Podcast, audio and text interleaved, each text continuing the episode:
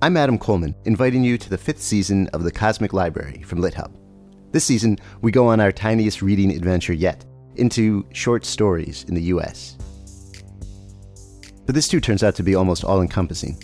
I think short stories are essentially brief encounters with felt life. That's Oxford literary scholar Andrew Kahn, who gives us a deep history of the short story. And we hear from the New Yorker's Deborah Treisman, who explains her work as an editor of short fiction you know, if you are melding with another person, you don't turn that person into you, but you get to know the ins and outs of that person. So, and it's it's sort of like that. I always feel involved with the stories.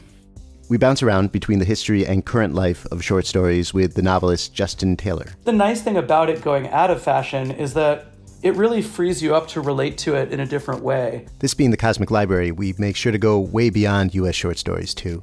Here's the Washington Post critic Becca Rothfeld. A lot of Kafka short stories, I think, gesture at or describe um, sort of nightmarish geographies or architectures. And the actor Max Gordon Moore reminds us just how wild short stories can be. With a reading in its entirety of Wakefield, the intensely strange, classic Nathaniel Hawthorne story. He had contrived, or rather, he had happened to dissever himself from the world, to vanish Get ready for all that and more in a season about short stories, small windows into vast universes. It's season five of The Cosmic Library, available soon wherever you go for podcasts.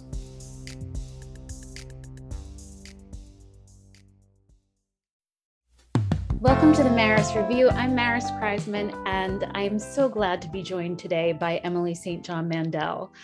Her five previous novels include The Glass Hotel and Station 11, which was a finalist for a National Book Award and the PEN/Faulkner Award for Fiction, has been translated into 35 languages, and is the basis for the HBO Max series by the same name.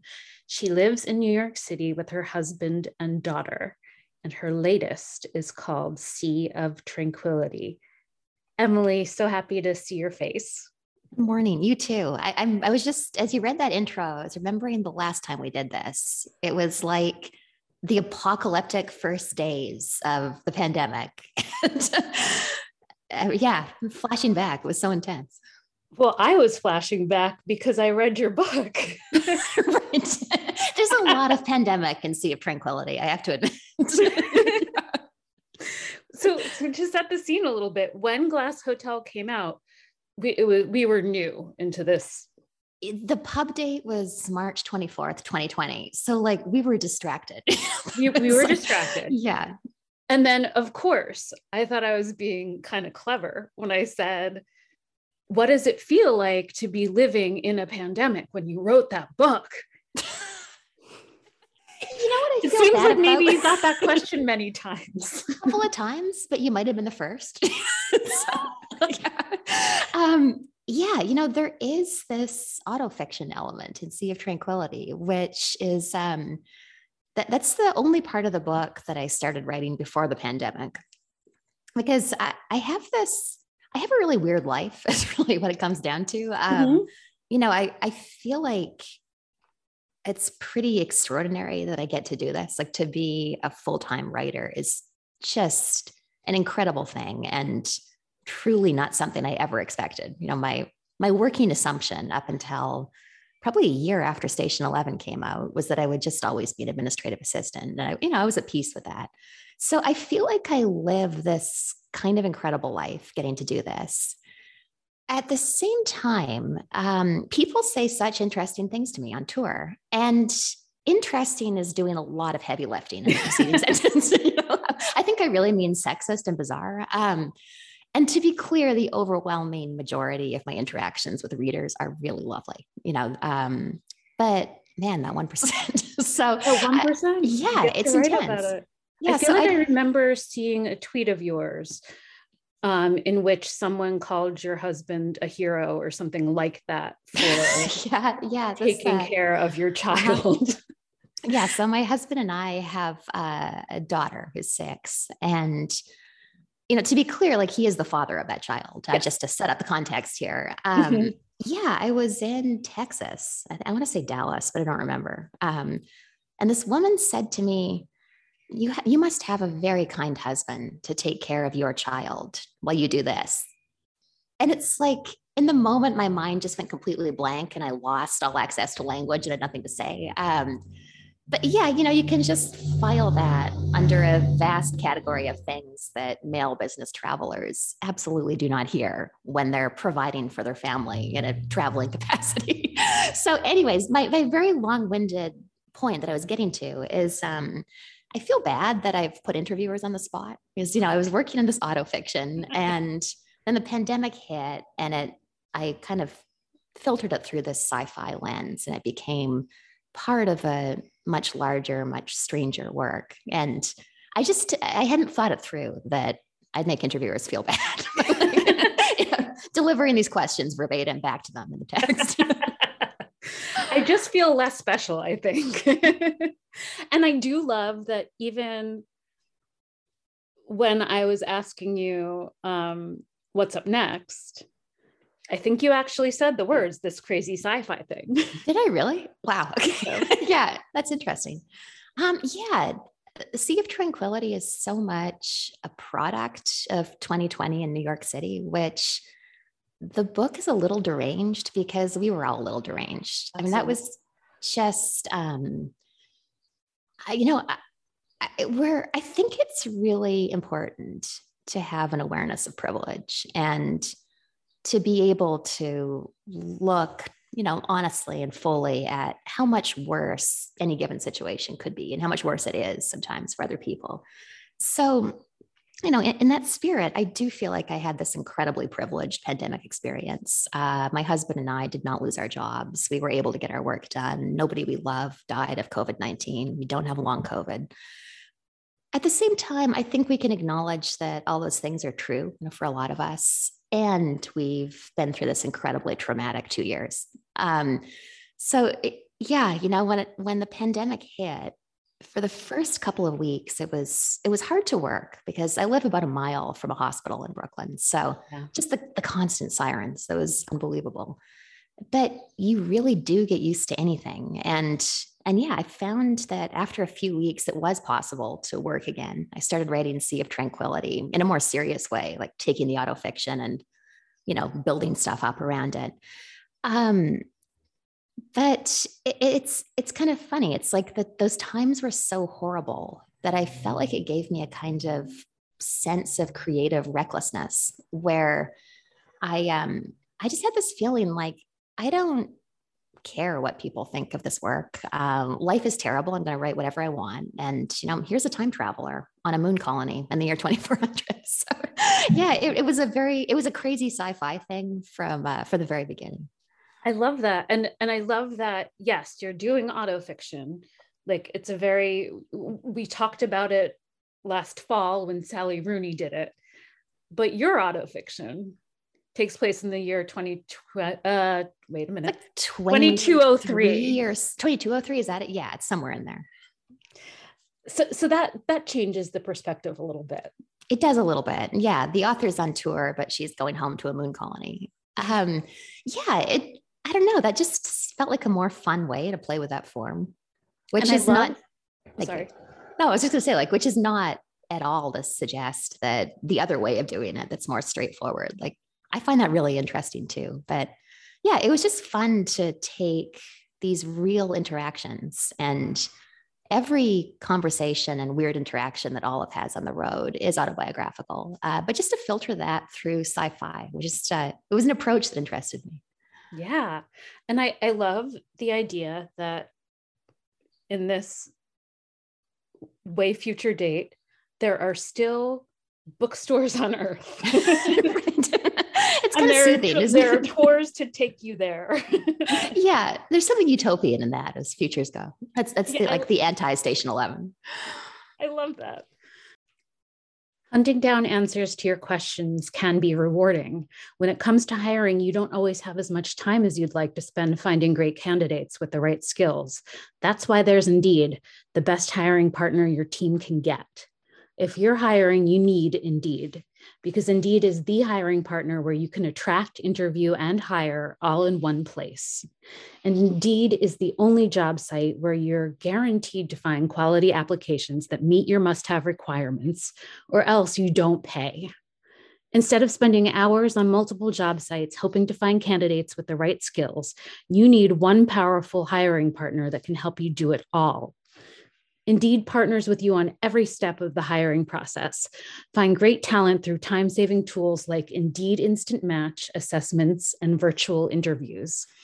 With Instant Match, as soon as you sponsor a post, you get a short list of quality candidates with resumes on Indeed that match your job description, and you can invite them to apply right away. Plus, you only pay for quality applications that meet your must have requirements. Start hiring right now with a $75 sponsored job credit to upgrade your post at indeed.com slash Maris. Offer valid through April 30th. Go to indeed.com slash Maris to claim your $75 credit before April 30th. Indeed.com slash Maris. Terms and conditions apply. Need to hire? You need Indeed and even that Olive has a, a conversation with her husband about the hollow space and how tiring it is to take meetings in the hollow space because they feel well they're not real. They are and they're not. yeah. like oh look what we're doing right now. Here we are on zoom right? I'm in los angeles. Um yeah you know that was kind of surprising to me um that like you know, and to, to be clear, like I find short meetings on Zoom to be less tiring than like the short version in real life, real yeah. life, whatever that means. Um, because you don't have to go anywhere. You just like come here for an hour and then you leave. Um, but there's something about epic Zooms, like when it really keeps going, that's somehow innovating in a way that I don't quite understand. Uh, maybe it's because you see yourself. I know we've had two years to get used to this. Um, but yeah, it's, it's weird. Yeah. And I like that Olive is just one character in the, in this wacky story that also involves characters from the Glass Hotel. Yeah, that was Tell me that was fun. Going back to Caiette and to to some of our our favorite characters there and making them not the heroes of this story. Yeah, sure. So one of my favorite novels, and this will not be a surprise to anybody who reads Sea of Tranquility, is um, Cloud Atlas by David Mitchell. And, you know, there are so many things I love about that novel. One of the things I find the most striking is the structure of it, where he employs this kind of dazzling symmetrical structure where you start way back in time. I haven't read the book in a while, but say it's 1650. Mm-hmm. Um, and then you move way to the far future and then back again. And I've always really admired that. I tried to do that in the Glass Hotel and it absolutely did not work. It was just like fell completely flat. But with this project, I wanted to try again um, as, I guess, an homage to that book, but also, um, you know, just to kind of experiment with a new form, like a more a more formal, more structured um, approach to the structure of the novel. So once I realized I was doing that, I knew that I wanted to stop for a moment in February 2020 because I'm kind of obsessed with that month. Where, you know, if you remember in New York, we're not idiots. Like we knew what was coming, but we somehow didn't believe what was coming. And that cognitive dissonance is fascinating, where, you know, what I remember of that month is absorbing these apocalyptic reports from China and then Italy and elsewhere and being kind of breezy about it like oh i'm sure it's in new york city. And everybody was like yeah totally. Uh, you know i'm just going to drop my kid off at school get in the subway without a mask and then go have a meeting in a crowded room. Like we just were not making that leap uh, to doing anything about what we knew to be true. So i wanted to return to that moment. And once i realized that i realized well i have these ready-made characters waiting in the wings and they're really interesting to me so it was partly just that. Um, you know, the character from that period that you see the most in Sea of Tranquility is Mirella, who was a pretty small part of the Glass Hotel. You know, she's Vincent's best friend, and she she's important, but like not a huge role. So I knew I wanted more of her story, like what had happened to her after, yeah. um, you know, after she and her husband had lost everything, and she'd lost her husband. So yeah, once I had that, I, I knew I wanted to spend more time with these characters and I like that if, in my reading anyway, if Olive and these characters exist in the same story and they both take a part in it, along with a whole bunch of other people, then the world has to be bigger than than any of them realize in the time. I love that. Yeah. Yeah, that's a cool idea. Um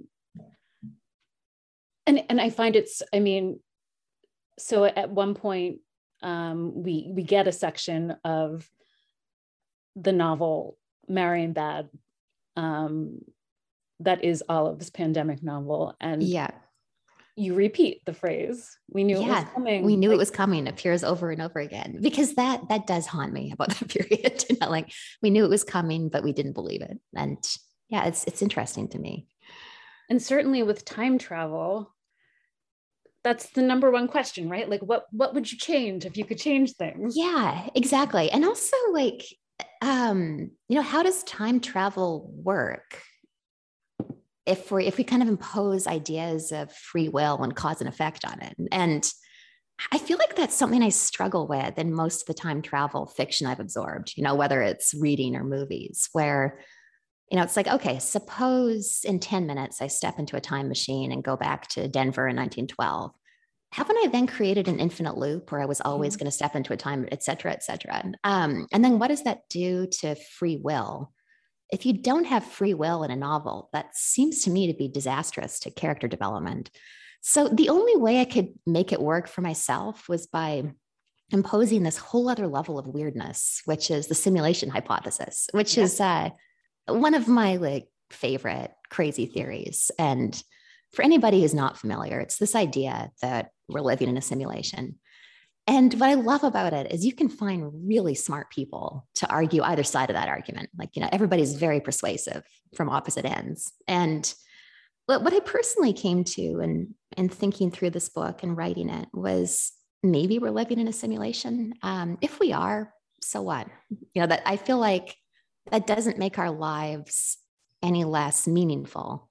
In the same way that you know i guess you could apply that to cities where it's like there's something very simulated about a city environment. Um, this, you know this very altered space that we walk through that's very far from nature um, the electrical and water systems etc that doesn't mean your life is less real in a city than it would be you know living out in the woods. So yeah it was uh, it was fun to get to play with that idea in fiction yeah and i love so in the year 2400 you kind of guide us through the time institute and how, and how some of the rules there anyway and, ha- and how some of it works. In terms of altering the timeline Gaspery is told that it's not weakness that that that forces you to want to change things so much as humanity. Yeah you know and that's if i if i this is such a crazy sentence to say aloud. Um if i were a time traveler you know, Yeah. like confronting like the moral ambiguities um imagine if you were going back in time you were forbidden to change the timeline in any way but you knew the guy you were talking to was going to drown the following morning. You know do you save that drowning man? Do you say hey don't go to the beach tomorrow or do you let it play out? And and yeah that was that was something that they were grappling with in that time period is you know what you need to do as a matter of policy and to not create chaos is to let it play out but what kind of a person doesn't save a drowning man you know of course you would want to change the timeline and maybe that's weakness or maybe it's just being human Yeah.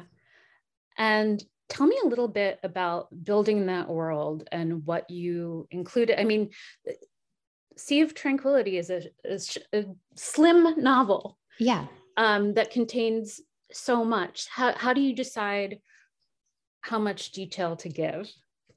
Um, I've always tended toward giving a minimum amount of detail. And that's partly a strategy to hopefully engage readers with the text, where, you know, I feel like I could have Gaspery walk into a room and I could describe every detail of the room. And there are good books that do that. Or I could just say Gaspery walked into her office. And I think that might force you as a reader to imagine an office, which Mhm. means you're instantly more engaged with the text you're reading than you would be if I was like spelling out every detail of, you know, knickknacks on the shelves and all the rest of it.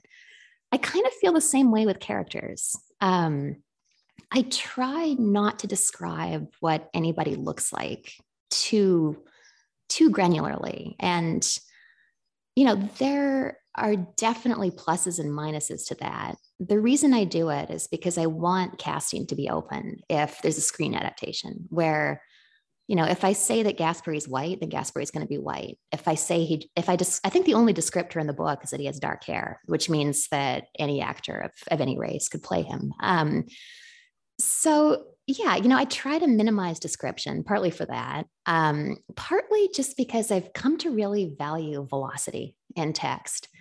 Um, and that was something that I picked up from reading noir. You know, I, uh, I used to read a lot of uh, of Chandler, and yeah, you know, I that's something that I think literary novelists can learn from the genre world you know the genre whatever that means the genre is a whole other rabbit hole. But you know sometimes there's real value in velocity. Um, so i'm always trying to just not write the paragraphs or cut out the paragraphs that readers will skip over and so that's part of it um, but also i kind of wanted to experiment with form a little bit it took me a while to figure out what sea of tranquility was going to be and an, an early idea I had was that maybe it would be two novellas. Um, I've read a couple of books like that recently that that I really loved. Um, so yeah, I, I, always wanted it to be a short novel, um, or I should say, once I realized it wasn't going to be two novellas, I wanted it to be a very short novel, maybe even just a novella. And yeah, I think it came in just over the novel threshold. It's like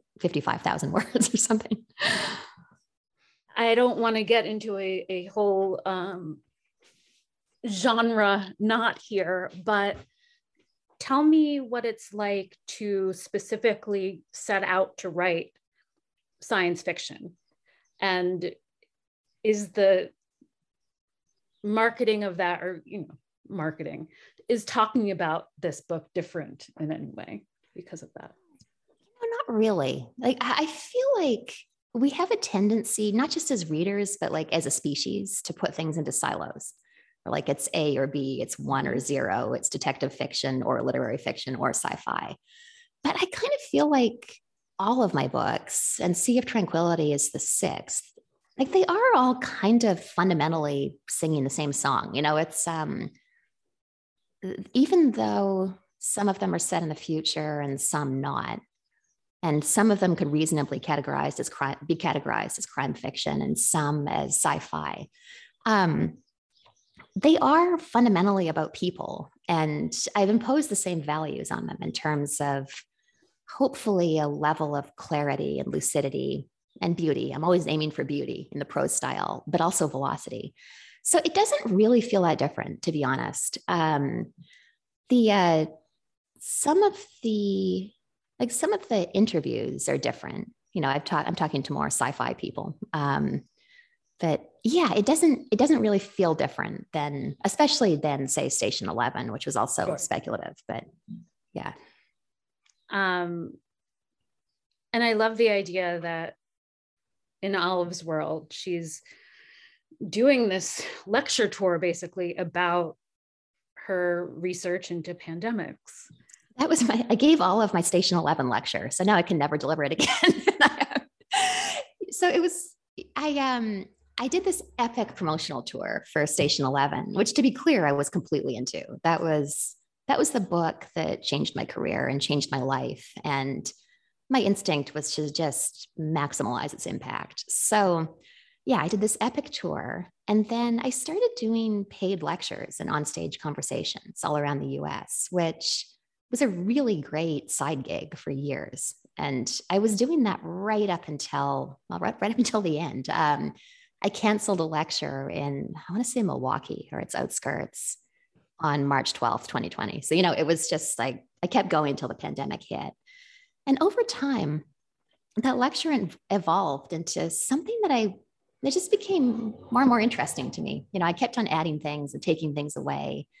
I, I talked about writing Station 11, but I also got pretty deeply into the research that I did, into the history of pandemics. And then there was this other whole vein about um, why we're interested in uh, apocalyptic fiction. Yeah. And, and so that was, you know, I had all this material that I really liked, and I'd never thought of publishing it. um, because it really was more of a lecture than an essay, and it would have taken a ton of work. Um, and I would have cannibalized my lecture career. but I guess I decided to cannibalize my lecture career in a more interesting way. So yeah, I, I don't think I'll I don't think I'll ever deliver that lecture again as a lecture, but it was fun to give it to Olive, you know, and just kind of write about the experience of grappling with these questions about, you know, about what the randomness of pandemics or the end of the world or this this idea I came to that I really liked where just that what if the world's always ending and a new world's always appearing around us? And in the normal course of history i think that happens too gradually and too subtly to really yeah. uh, to like to really perceive it but in a time like we've just been through you know the pandemic moves us through those moments at warp speed where you know i feel like a lot of things in our culture are really different now than they were 18 months ago it's it's kind of fascinating to me I'm never going to eat at a buffet again. Same. Buffets are done. Uh, I'm just going to wear masks every time I get on a plane. Like that seems smarter. and like that seems wise. Yeah. And, and also, um, it's funny how all of a sudden the Monday to Friday, nine to five in person work week just seems incredibly old fashioned. Like sure it would be weird to me um, if I were talking to someone who commutes into an office where they had to go there every day. Just like, wait, what? like, why? so yeah, these are they're interesting changes. Absolutely. Um, yeah, there, there's speaking of exhausting things, the idea that we used to commute every day. I know.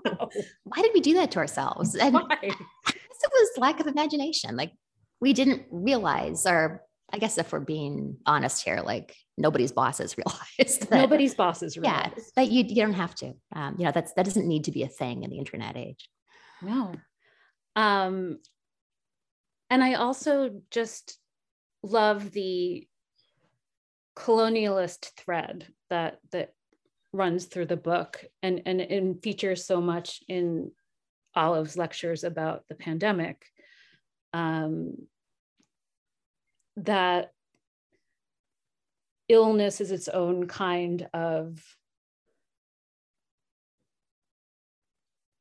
plague. Mm-hmm. Uh, no, that's not what I was. illness is its own kind of um, way for a dominant culture to